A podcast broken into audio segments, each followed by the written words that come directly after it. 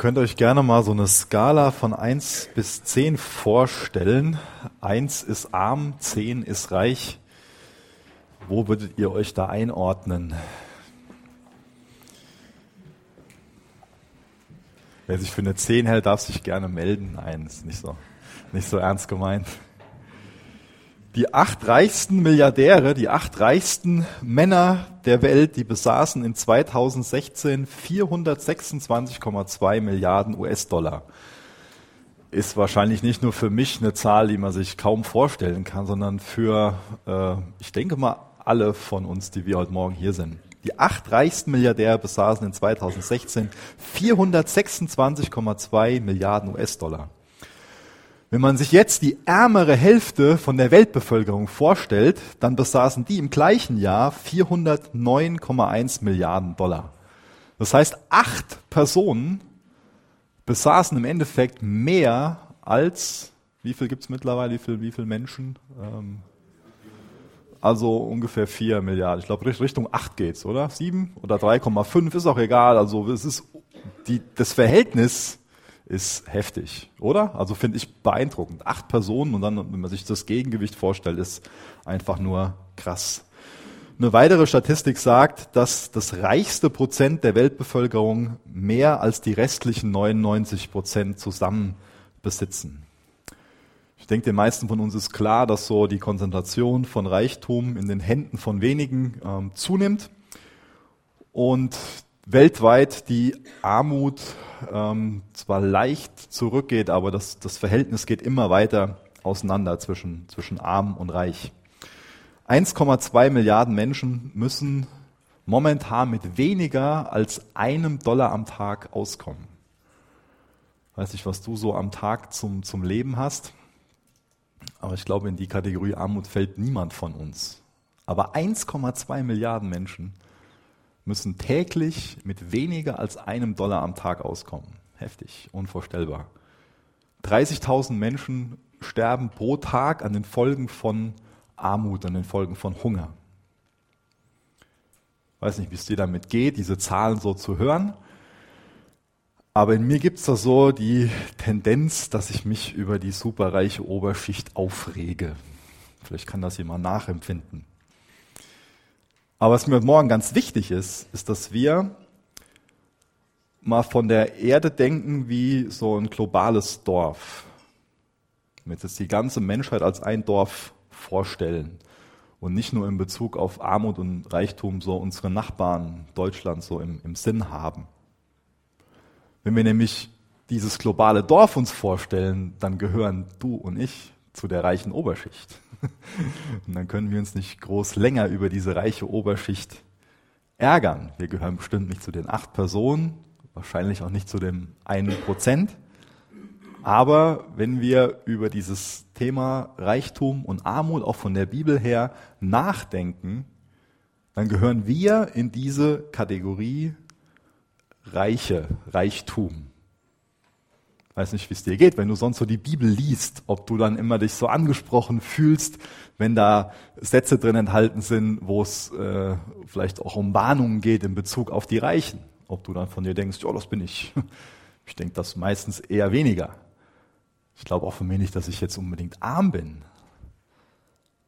Aber mir ist wichtig, gerade am Anfang von dieser Predigt, wo es viel so auch um Reichtum geht, dafür zu sensibilisieren. Bei dem Reichtum, da sollten wir uns angesprochen fühlen. Wir sind sehr privilegiert.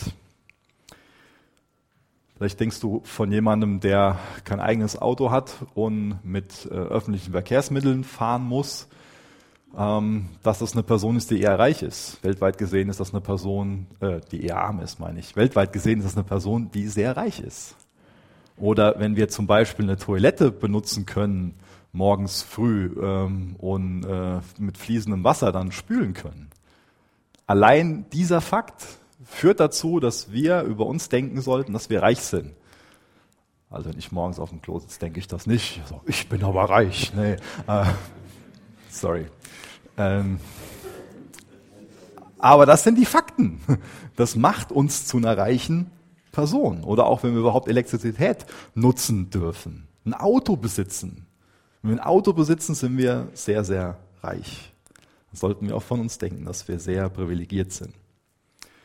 Jetzt ist es so, dass traditionell im Christentum meistens Bescheidenheit und auch Entbehrung eher als eine Tugend und Reichtum meistens als, ja, was wird eher kritisch gesehen.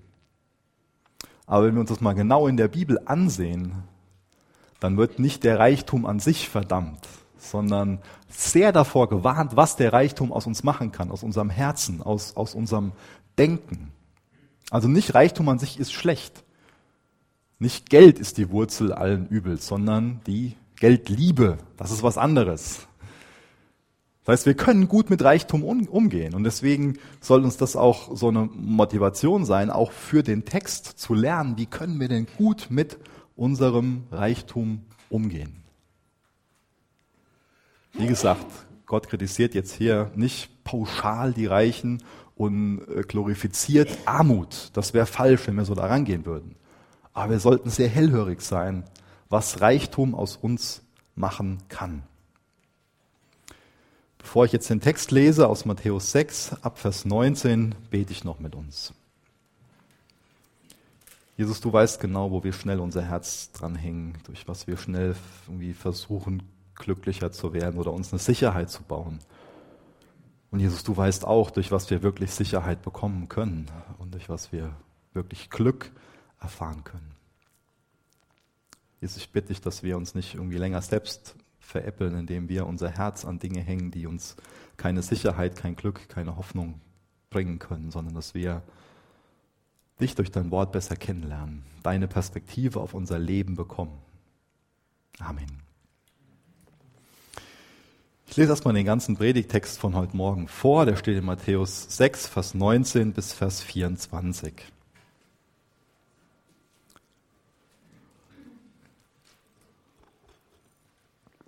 Sammelt euch nicht Schätze auf der Erde, wo Motte und Fraß zerstören und wo Diebe durchgraben und stehlen. Sammelt euch aber Schätze im Himmel, wo weder Motte noch, noch Fraß zerstören und wo Diebe nicht durchgraben noch stehlen. Denn wo dein Schatz ist, da wird auch dein Herz sein. Die Lampe des Leibes ist das Auge. Wenn nun dein Auge klar ist, so wird dein ganzer Leib Licht sein. Wenn aber dein Auge böse ist, so wird dein ganzer Leib finster sein. Wenn nun das Licht, das in dir ist, Finsternis ist, wie groß die Finsternis. Niemand kann zwei Herren dienen. Denn entweder wird er den einen hassen und den anderen lieben, oder er wird einem anhängen und den anderen verachten. Ihr könnt nicht Gott dienen und dem Mammon. Ich denke, dass dieser Abschnitt ähm, einige der revolutionärsten Lehren von Jesus enthält und vielleicht auch diejenigen, die wir am ehesten missachten, überlesen, nicht auf uns beziehen, irgendwie vielleicht auch vergeistlichen. Im Text sehen wir jede Menge Kontraste. Das finde ich hilfreich. Das macht Jesus ganz oft, dass er zwei Dinge gegenüberstellt, damit wir einen besseren Zugang dazu bekommen, verstehen können. Zuallererst in den Versen 19 bis 21 wird ein vergänglicher Schatz einem unvergänglichen Schatz gegenübergestellt. Als nächstes Verse 22 bis 23 ähm, wird dieses Bild von einem Auge beschrieben, dass man entweder klar sehen kann, den Durchblick haben kann, oder auch auf unser Leben so schauen können wie durch so eine Milchglasscheibe hindurch, ganz verschwommen. Vers 24, auch ein ganz deutlicher Kontrast, niemand kann zwei Herren dienen. Entweder Gott oder Mammon. Und im restlichen Kapitel Vers 25 bis 34 geht es dann noch um die Sorge um unser physisches Wohl oder um das Trachten nach Gottes Reich. Und was wir zu diesen Punkten beachten sollten, ist, dass wir nicht neutral bleiben können. Das ist da nicht, nicht möglich. Da können wir nicht irgendwie rumeiern. Wir können da nicht neutral bleiben ich wünsche mir, dass uns heute Morgen klar wird, dass wir so diesem Bann des Materialismus nur schwer entfliehen können, aber dass es möglich ist. Jesus verdeutlicht hier den Irrsinn, wenn wir so einer falschen Weisheit folgen und beschreibt uns aber, was für ein Glück auch damit verbunden ist, was für ein Segen damit verbunden ist, einem richtigen Weg zu folgen. Wir leben in einer Welt, wo es ganz komplexe Probleme gibt, soziale, wirtschaftliche. Und ich finde das gut, dass es immer mehr Christen gibt, die auch da ein soziales Gewissen entwickeln durch ihr geistliches Leben und dadurch auch einen, einen nächstenliebenderen und auch einen einfacheren Lebensstil verwirklichen wollen. Ich stelle mal die Frage, wo ist dein Schatz? Das zwingt uns ja der Text quasi auf, diese Frage zu stellen, wo unser Schatz ist. Und dazu lese ich nochmal Vers 19 bis Vers 21 aus Matthäus 6. Sammelt euch nicht Schätze auf der Erde, wo Motte und Fraß zerstören und wo Diebe durchgraben und stehlen. Sammelt euch aber Schätze im Himmel, wo weder Motte noch Fraß zerstören und wo Diebe nicht durchgraben noch stehlen. Denn wo dein Schatz ist, da wird auch dein Herz sein. Hier geht es jetzt um Reichtum. Zum einen in Form von Besitz, können wir uns auch Kleider vorstellen. Wenn jetzt hier die Motte was zerfrisst, dann ist ja so ein, so ein Kleid eine gängige Vorstellung. Und es geht auch um Besitz in Form von Geld. Und was Jesus hier macht, ist, dass er seinen Finger auf die Schwachstelle von diesem Reichtum legt. Er unterstreicht, dass das vergänglicher Reichtum ist. Deswegen bringt er dann den Kontrast, spricht von einer anderen Art von Reichtum, nämlich so einem unvergänglichen Reichtum. Ich greife nochmal das erste auf, dieser Reichtum, den wir sammeln, vielleicht in Form von Kleidung oder von Mode. Warum macht das jemand? Ich denke, wir haben die Tendenz dazu, weil wir uns Glück in Form von Beachtung oder auch Glück in Form von Bewunderung versprechen, weil wir uns vielleicht doch was für unser Selbstwertgefühl erhoffen. Kleider machen ja schließlich Leute, oder? Ein Sprichwort. Aber ich denke, wenn wir darüber nachdenken, dann wird uns doch schnell klar, dass Mode und Style als eine Quelle von Glück nur sehr kurzlebig sein kann. Denke, da muss ich jetzt nicht viele Argumente für anführen. Es ist schnell jedem klar, dass das einem Wandel unterliegt, dass sich das ganz schnell ändert, was da so modisch ist und was auch nicht. Vielleicht würde jetzt Jesus, wenn er heute Morgen hier stehen würde, nicht von den Motten sprechen, sondern von dem Modediktat. Also Reichtum in Form von so einem übervollen Kleiderschrank, der ist vergänglich. Und dasselbe gilt auch für finanziellen Reichtum. Was erhoffen wir uns denn von unserem Reichtum? Ich denke, ein Aspekt ist Sicherheit, oder? Das ist ein dickes Bankkonto, fühle ich mich sicherer. Das ist oft ein Gedanke, der gedacht wird. Vielleicht ist ein anderer Aspekt, dass wir uns von finanziellem Reichtum so einen maximalen Spielraum für unsere Selbstverwirklichung erhoffen. Dann habe ich ja mehr Möglichkeiten, kann ich ja mehr Dinge machen. Was jetzt früher bei Jesus der Fraß, der Rost war, ist vielleicht heute die Inflation oder auch so eine generelle Unsicherheit auf dem Weltmarkt. So eine finanzielle Sicherheit, die gab es in der Antike nicht und die gibt es auch heute auf dieser Erde nicht. So eine finanzielle Sicherheit, das ist nur eine von Menschen gefühlte Sicherheit. Jetzt heute Morgen jemand hier ist, der Versicherungen verkauft, ähm, der hat wahrscheinlich auf seinen Broschüren etwas anderes stehen. Entschuldigung, aber ich bleibe dabei. Auf was setzen wir da unser Vertrauen? Was uns Jesus hier mit auf den Weg gibt, ist, dass es nicht besonders schlau ist, wenn wir unser Vertrauen auf etwas Vergängliches setzen. Und wenn wir drüber nachdenken, dann merken wir, ja, das ist schlüssig, das Argument, das setzt. Es macht keinen Sinn, auf was Vergängliches zu vertrauen.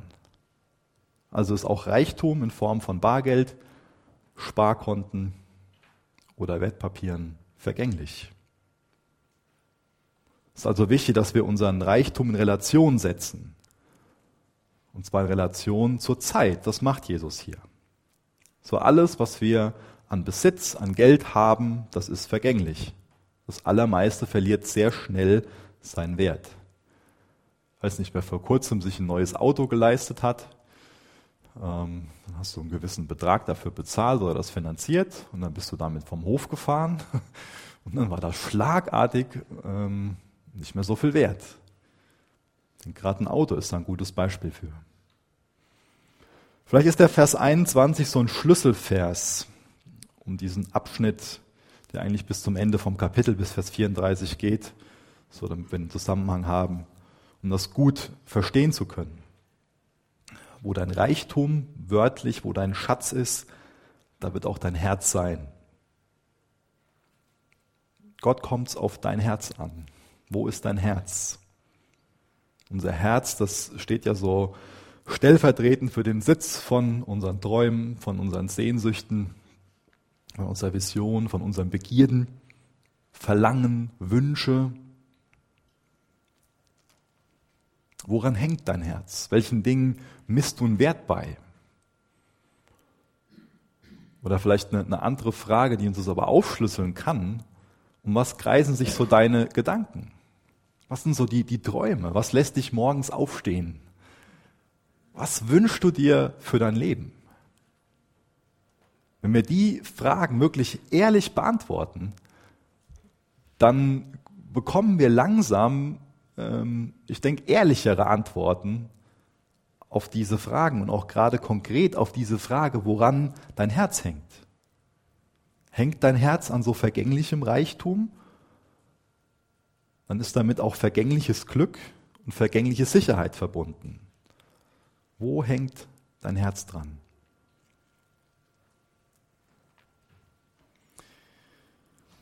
Uns wird jetzt hier aber auch beschrieben, dass es ein gutes Streben nach Reichtum gibt.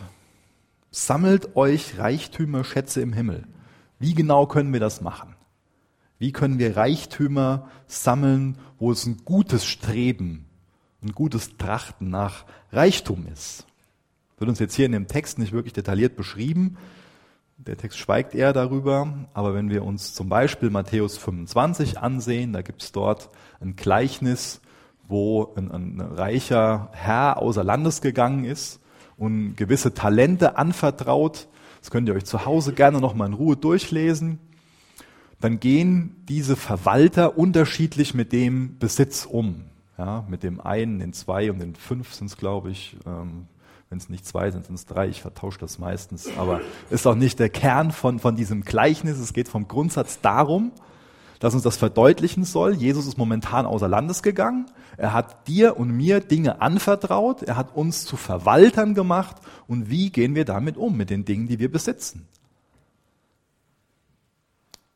Und da ist eine ganz entscheidende Frage, die ich schon oft gestellt habe und die ich bestimmt weiterhin stellen werde sehen wir uns als Eigentümer von allem, was wir so auf dem Papier besitzen, oder sehen wir uns persönlich als Verwalter?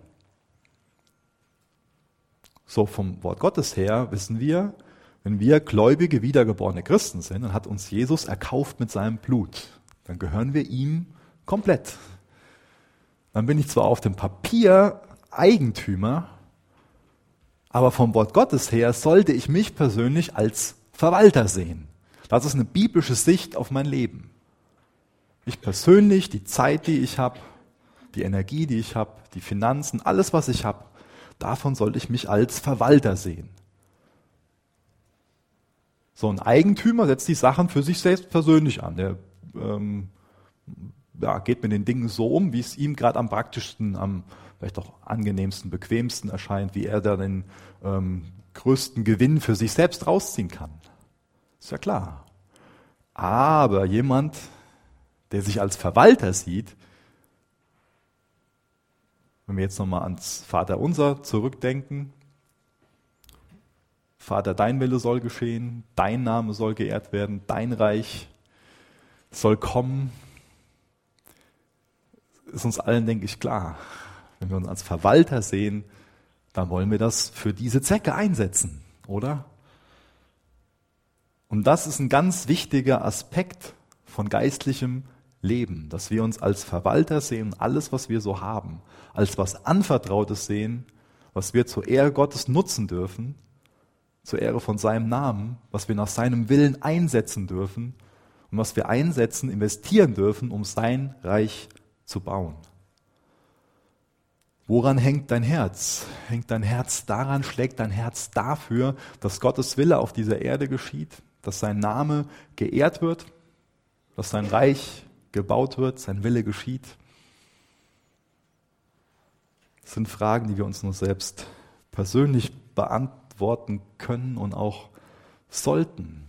Das sind Fragen, die uns hoffentlich auch in Umdenken, in eine Sinneswandlung, in eine Buße treiben, die uns zum Kreuz führen, uns neue Perspektive auf unser Leben geben. Wir müssen uns nicht länger um uns selbst drehen, sondern Jesus will uns auch von uns selbst retten und dahin führen, dass wir ein Leben leben, was sinnvoll ist, was eine Sinnhaftigkeit hat, was Bedeutung hat. Ein Leben leben, was nicht nur Spuren im Hier und Jetzt hinterlässt, sondern was sogar durch diese sinnvollen Investments Spuren bis in die Ewigkeit hinterlässt. Eine ganz andere Perspektive, wenn wir die Ewigkeit mit reinnehmen. Wenn wir nicht nur für das leben, was wir gerade so vor Augen haben, für das Materielle. Ist dir als wiedergeborene geistliche Person bewusst, dass es da eine geistliche Welt gibt? Hast du einen Blick für das, was, was nach dem körperlichen Tod passiert? Oder leben wir genauso wie ein Atheist? Sind wir dann also praktische Atheisten, indem wir auch nur für das leben, was wir gerade so vor Augen haben? Eigentümer oder Verwalter?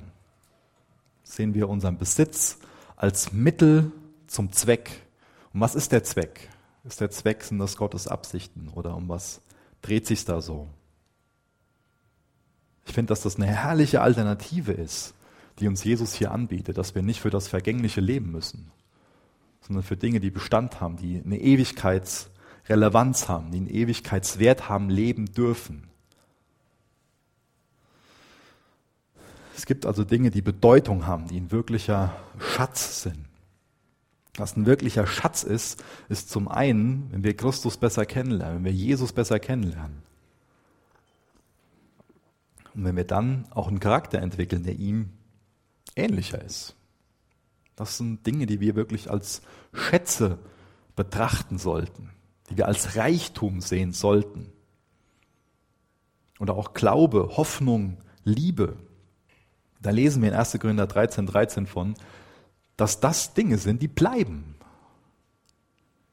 Willst du darin wachsen? Glaube, Hoffnung, Liebe. Willst du das verbreiten? Das hat einen Ewigkeitswert. Und dann wird es bestimmt so sein, dass wir geistbewegt aktiv werden in Gebet und auch Zeugnis, dass wir mehr damit beschäftigt sind, andere zu Christus zu führen. Wir verstehen, wie herrlich das Evangelium ist, wie notwendig die Rettung ist und wie groß die Gnade ist. Auf Grundlage von dem Text könnten wir jetzt zu einigen Fragen kommen. Zum Beispiel eine Frage, die sich dann bestimmt auch um unser Privateigentum dreht. Micha, wie soll ich das denn jetzt verstehen da? Darf ich jetzt nichts mehr besitzen? Eben ging es ja um Verwalter und Eigentümer. Jesus verbietet nirgendwo Privateigentum. Aber was für eine Haltung steht hinter dem Privateigentum? Verwalter für seine Zwecke oder Eigentümer für selbstsüchtige Zwecke. Dann habe ich eben schon den Aspekt mit der Vorsorge, mit dem Sparen angesprochen. Zum Beispiel könnte man da jetzt Sprüche 6, Vers 5 ähm, lesen. Da geht es um die Ameise und die wird dafür gelobt, äh, für diesen Aspekt, dass sie Vorratshaltung ähm, übt. Also das Wort Gottes verbietet uns auch nicht Vorsorge. Aber wo wir uns hinterfragen sollten, ist, wo unser Herz dran hängt. Das ist der Aspekt davon. Und was für eine Haltung steht dahinter? Wo meine ich wirklich, dass da eine Sicherheit ist? Das heißt, das Wort Gottes will uns hier dahin führen, dass wir reif sind, dass wir verantwortungsbewusst handeln.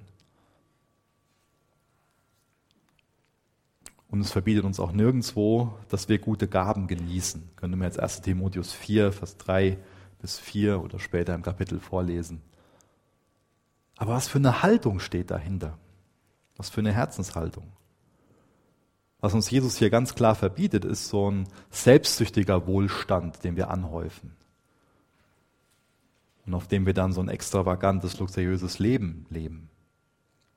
Habgier, Geiz, immer mehr wollen, das sind Aspekte, wo uns das Wort Gottes mit konfrontiert und wo wir gesagt bekommen, dass das für jemanden, der Jesus nachfolgen will, nicht okay ist. Ich bringe mal ein Zitat von Luther.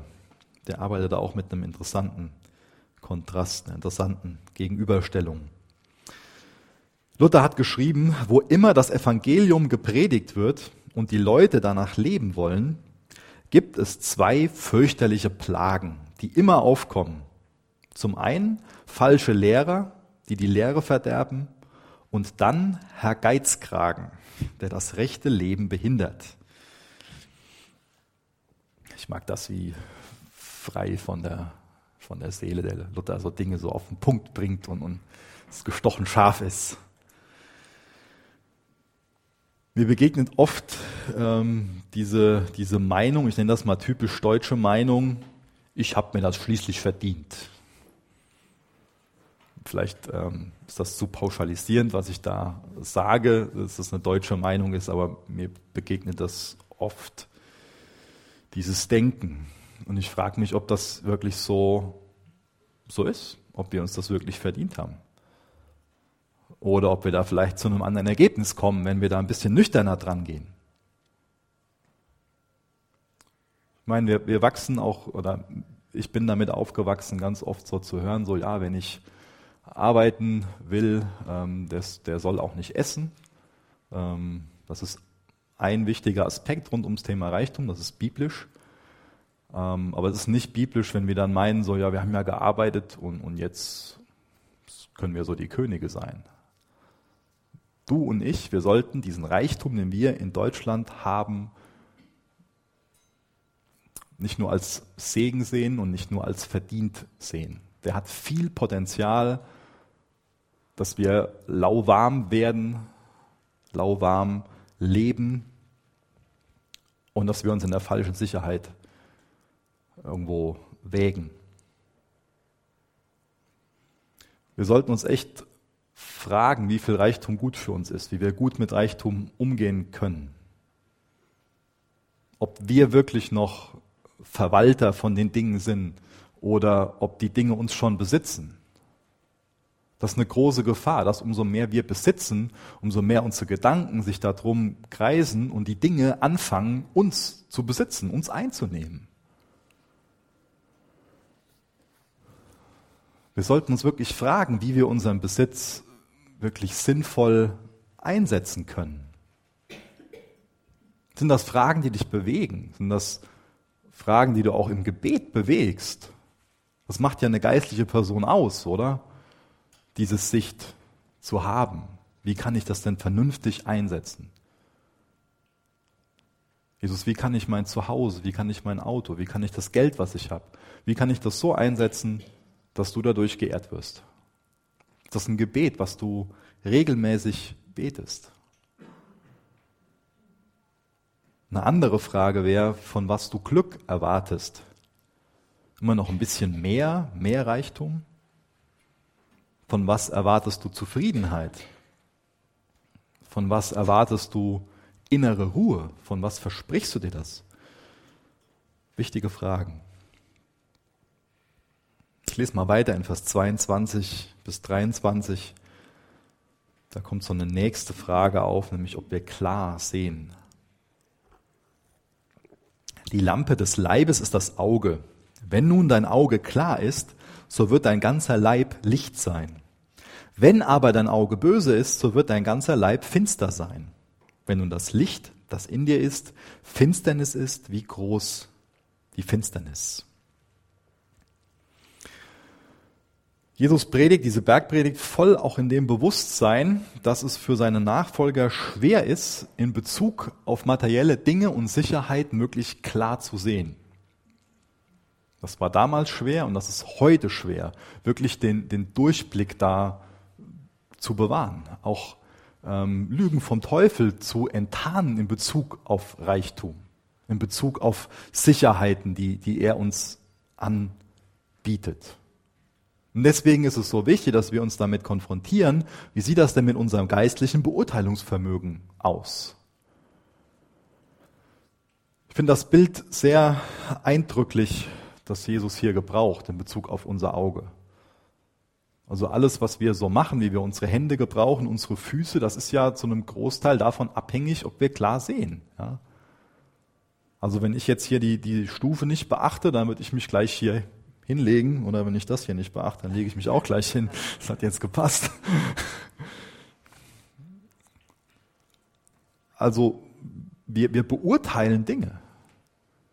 Wir, wir schauen nach vorne und meinen dann, okay, das ist ein guter Weg, den wir jetzt hier gehen können. Wir sehen da jetzt keine Hindernisse, nichts, was dagegen spricht. Und dann gehen wir den Weg. Aber wenn wir nicht klar sehen, wenn da nicht wirklich Licht reinkommt, um bei dem Bild zu bleiben, dann ist Finsternis innen drin.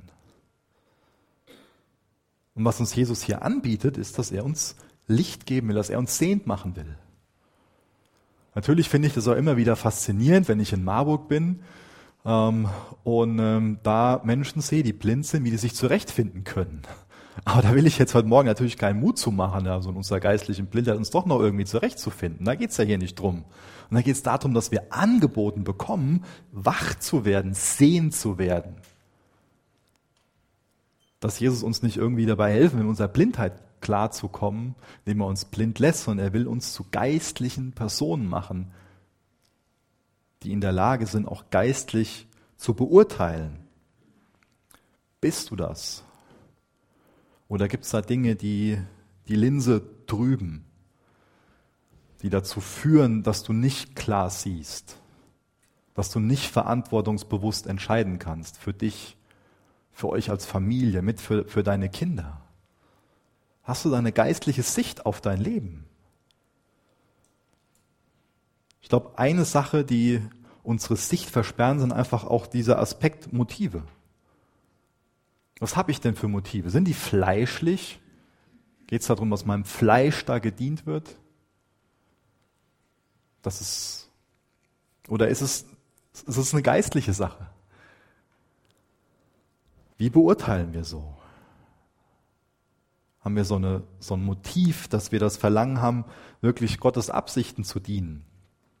Dass wir seine Lehre auf alle Aspekte von unserem Leben anwenden wollen. Dass wir auch seiner Lehre glauben in Bezug auf den Schatz im Himmel. Hängen wir unser Herz an, an ewige Dinge. Weil das ist eine ganz klare Warnung an uns, dass wenn wir unser Herz an irdische Dinge hängen, das ist der Absatz davor, dass wir da nicht klar sehen. Du kannst nicht von dir denken, dass du klar siehst, dass du geistlich beurteilen kannst, wenn du dein Herz an irdische, vergängliche, weltliche und fleischliche Dinge hängst. Ich wünsche mir, dass wir so sehen, dass, da, dass das so eine ganze Kette ist, die aneinander hängt, was dann die Folge ist, wenn wir so fleischlich denken dann werden wir auch fleischlich entscheiden. Dann werden wir auch fleischlich ernten. Oder hast du eine geistliche Sicht, wo du im Geist säst und dann auch im Geist ernten kannst? Ist eine wichtige Frage, dass, dass wir uns das so äh, damit konfrontieren, wie das mit unserem Urteilsvermögen aussieht, von was das getrübt werden kann. Mir hat mal jemand ein sehr eindringliches Bild weitergegeben wo er so ähm, gesagt hat, dass die meisten Personen oder dass, dass wir uns mal vorstellen können, dass man so am Steuerrad von seinem Leben, von seinem Lebensboot steht und dass man dann so freudig nach vorne schaut, erwartungsvoll nach vorne, mit der Überzeugung, dass man so einen guten Weg eingeschlagen hat. Dann sieht man den Kompass vor sich, hat das Steuerrad in der Hand und der Kompass zeigt genau dahin, wo man hin will zeigt genau dahin, wo man auch von überzeugt ist, dass es ein gutes Ziel ist, auch ein Ziel, was, was Gott ehrt. Und dann verlassen wir uns auf diesen Kompass, dann verlassen wir uns auf unser Beurteilungsvermögen. Aber geht der Kompass denn richtig? Denn es gibt da Dinge, die wir so auf, unserem, auf unserer Wegstrecke einsammeln können, so kleine Magneten. Ich weiß nicht, ob von euch schon mal jemand so sich mit einem Kompass und einem Magnet auseinandergesetzt hat, aber wenn man jetzt einen Kompass hat ähm, und ein Magnet daneben legt, dann ist das Ergebnis verfälscht. Also bleib ich mal so in diesem Bild, wo wir gerade drin sind. Dann schauen wir auf unseren Kompass und meinen, es geht genau nach Süden oder genau nach Norden. Es geht genau dahin, es geht genau in die Richtung, dass Jesus geehrt wird durch unser Leben. Und dann liegt so ein kleiner Magnet daneben.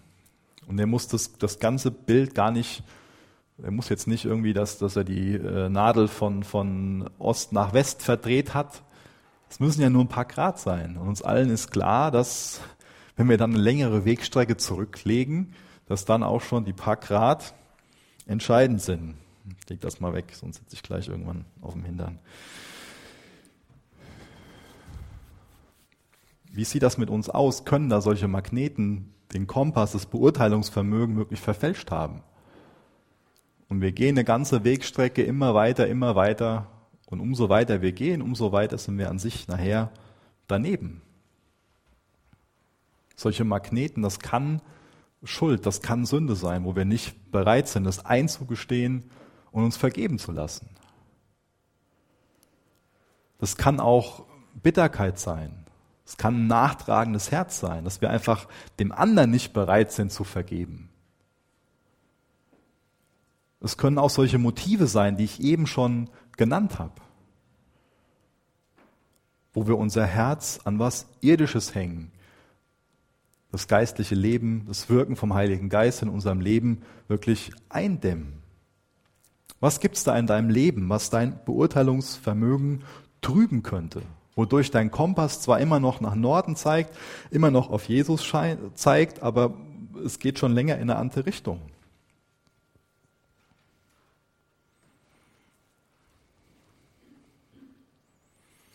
So eine geistliche Sicht zu haben, das bedeutet, dass wir die Welt aus Gottes Blickwinkel betrachten. Willst du das? Deswegen, Jesus macht uns nicht auf Sünde in unserem Leben aufmerksam, um uns in erster Linie zu, zu zeigen, dass wir so schlecht oder verdorben sind, um uns dann dahin zu führen, dass wir uns selbst hassen. Ja. Sondern er will uns geistliches Leben geben. Er will, dass wir aus der Umkehr leben, dass wir dann ein Herz haben, was einen Blick für seine Herrlichkeit hat, was wirklich zur Ehre Gottes leben will. Meinen wir nur Dinge geistlich zu beurteilen oder unterstützt uns das Wort Gottes darin, in der Sicht, die wir da auf unser Leben haben? Was auch ein ganz fataler Aspekt ist, dass Sünde salonfähig werden kann. Ich bin überzeugt davon, dass in 50 Jahren oder in 80 Jahren mal unsere Nachkommen an uns zurückdenken werden und sagen werden, wie konnten die blind da und dafür sein? Das können wir übrigens die ganze Kirchengeschichte lang irgendwo so ähm, entdecken, ähm, dass Sünden salonfähig werden weil man sich dran gewöhnt, weil es ein Stück weit normal wird, weil man da blinde Flecken entdeckt, äh, entwickelt. Und das wäre schlimm, wenn, wenn wir in solchen Dingen leben würden. Und ich kann mir ganz gut vorstellen, dass das Thema von heute Morgen genau so eine Sache ist, wo unsere Kindeskinder mal irgendwann sagen werden, wie konnten die damals nur so fleischlich leben? Wie konnten die damals nur so verstrickt sein in ihrem Materialismus und nicht erkennen, wie fern sie da von dem gelebt haben, was Jesus für sie hatte. Ich denke, wir haben schon mal den Hang dazu, dass wir gewisse Sünden klassifizieren. Das mag unser Fleisch auch gerne. Dann meinen wir bestimmte Dinge, wo wir jetzt gerade nicht selbst von betroffen sind, vielleicht Homosexualität oder Abtreibung, dass wir das als besonders schlecht darstellen. Und das betrifft uns ja nicht. dann hilft es auch dann, dass wir über uns selbst meinen, dass wir so geistlich sind. Und im Kontrast, dazu können wir dann blind sein für Dinge wie Habgier, Neid, Geiz und trotzdem von uns meinen, obwohl wir geizig, habsüchtig und gierig sind, dass wir so geistliche Personen sind. Ich bin ja nicht so wie der, der die Ehe bricht, so wie der, der sich regelmäßig besäuft. Das mit meiner Gier und meiner Habsucht und meinem Geiz, das ist ja okay. Das denken wir nicht so, das weiß ich. Und trotzdem können wir es schon so denken. Also. Wer ist dein Gott? Vers 24. Niemand kann zwei Herren dienen, denn entweder wird er den einen hassen und den anderen lieben, oder er wird einem anhängen und den anderen verachten. Ihr könnt nicht Gott dienen und dem Mammon.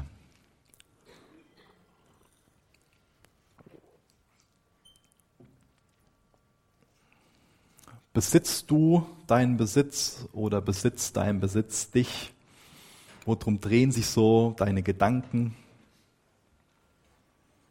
Hier wird uns klar gesagt, niemand kann zwei Herren dienen. Wir können nicht meinen, so sonntags lebe ich mein Leben als Christ und dann diene ich Gott mit meinen Lippen und während der Woche gehe ich so auf die Arbeit, um möglichst viel Geld zu verdienen und dann diene ich da dem Mammon mit meinem Herz.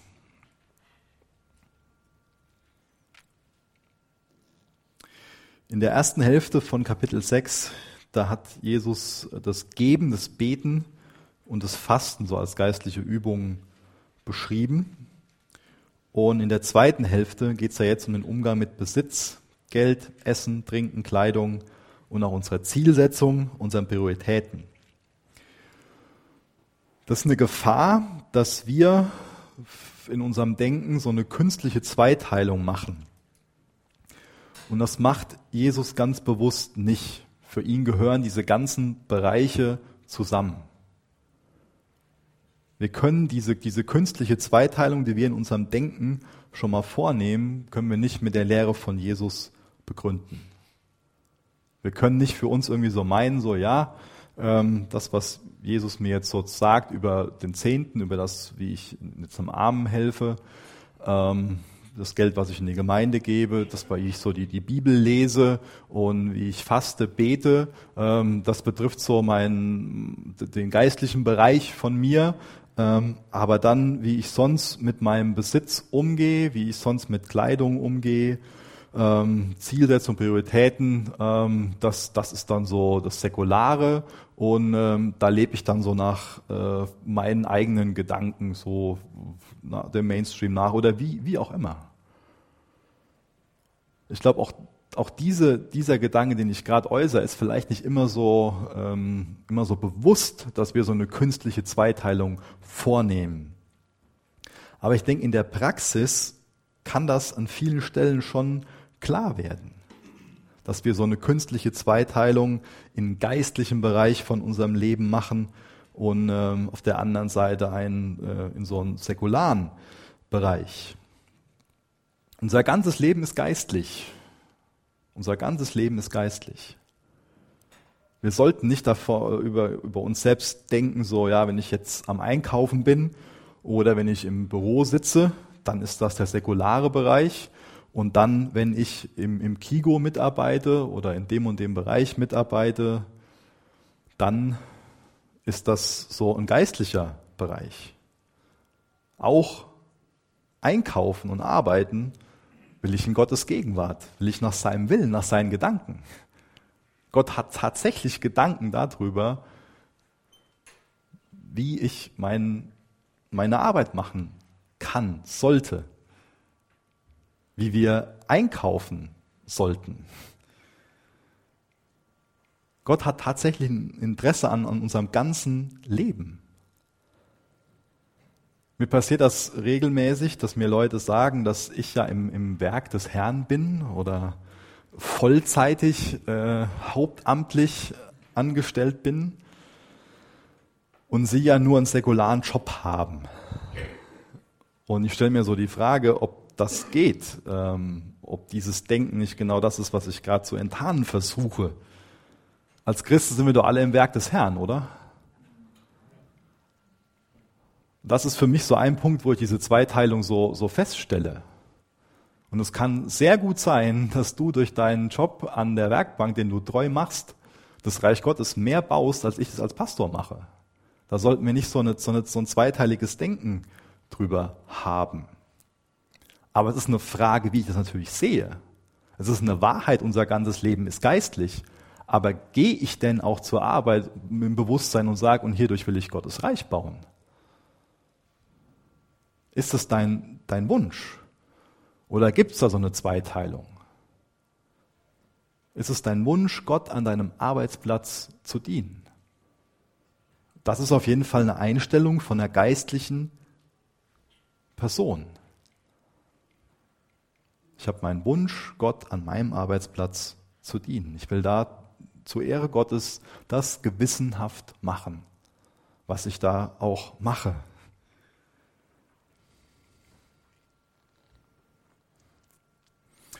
So in Vers 1 bis 18, da sagt uns Jesus, dass wir uns von der Heuchelei der Religiösen abheben sollen. Und dann in Vers 19 bis Vers 34, dass wir uns vom Materialismus der Ungläubigen befreien sollen. Und das Punkte, die dich ansprechen oder perlt das an dir ab? Und wenn das nicht an dir abperlt, sondern wenn du da Dinge in deinem Leben siehst, wo du so von der ersten Hälfte vom Kapitel auch Heuchelei in deinem Leben erkennst, oder in der zweiten Hälfte Dinge, die mit Materialismus zu tun haben, wo du dein Herz an Dinge hängst, die auf der Erde sind, wo deine Gedanken, deine Wünsche, deine Hoffnung sich um diese Dinge dreht. Wie gehst du dann damit um? Welche praktischen Schritte gehst du dann? Willst du dich von Jesus umgestalten lassen in sein Bild? Willst du dir von ihm beibringen lassen, was es bedeutet, ihm nachzufolgen? Wo Gottes Geist wirkt, da führt er uns in die Freiheit. Und wir können total in Heuchelei gefangen sein. Und wir können total in diesem Materialismus gefangen sein. Wir können darin gefangen sein, uns Sicherheiten aufbauen zu wollen, die wir uns gar nicht aufbauen können. Wo wir eingeladen sind, unsere Sicherheiten in Christus zu gründen. Siehst du diese, diese Wahrheiten, die wir in diesem Text entdeckt haben, als was Bedrohliches für dein Leben, wo du jetzt einfach nur sagst, so, hm, wo du dich versperrst und sagst, das will ich aber jetzt nicht auf mein Leben anwenden? Oder siehst du das auch als einen Ruf Jesu in die Freiheit? Siehst du das Potenzial darum, dass dich diese Lehre Jesu frei macht und dich in Leben hineinführt, wo du zeugnishaft leben kannst und wo es eine Sinnhaftigkeit gibt, weil dein Leben auf Jesus zeigt. Dürft gerne mit mir aufstehen. Ich will noch zum Abschluss mit uns beten. Jesus, danke für dein Wort. Danke für das, was du in deinem Wort über dich geoffenbart hast. Danke, was du in deinem Wort über uns offenbarst. Danke, was du in deinem Wort über unser Herz, über unser Denken offenbarst. Danke, dass du uns in die Freiheit führen willst. Ich bitte dich, dass wir dich mehr mit unserem ganzen Leben anbeten. Jesus, du siehst die Lügen vom Feind, die er ausgesprochen hat. Du siehst auch diejenigen, die wir geglaubt haben. Bitten dich, dass du durch deinen Geist uns auf diese Lügen aufmerksam machst, dass wir ihnen nicht länger glauben. Und hilf du uns als Gemeinde, auf deine Wahrheit zu vertrauen, deinen Wahrheiten zu glauben deinem Willen gemäß zu leben. Hilf uns dabei, dass wir uns mehr nach deinem Willen ausrichten, dass es uns mehr um deine Herrlichkeit, um die Ehre deines Namens geht. Hilf uns dabei, dein Reich zu bauen, unser Herz daran zu hängen. Jesus, ich danke dir so sehr dafür, dass du uns nicht nur mit dem konfrontierst, was, was falsch ist, sondern dass du uns diese herrliche Perspektive gibst, dass wir unser Herz an Dinge hängen dürfen, die die Ewigkeit betreffen, dass wir Teil von dem sein können, was die Ewigkeit betrifft. Jetzt, wir laden dich ein als Gemeinde, dass du während Lobpreis in unseren Herzen wirkst und bitten dich, dass du uns nachgehst, Herr. Bitten dich, dass du uns aufwächst, dass du uns die Brille putzt, dass wir endlich wieder klar sehen, geistlich beurteilen, Herr. In Jesu Namen. Amen.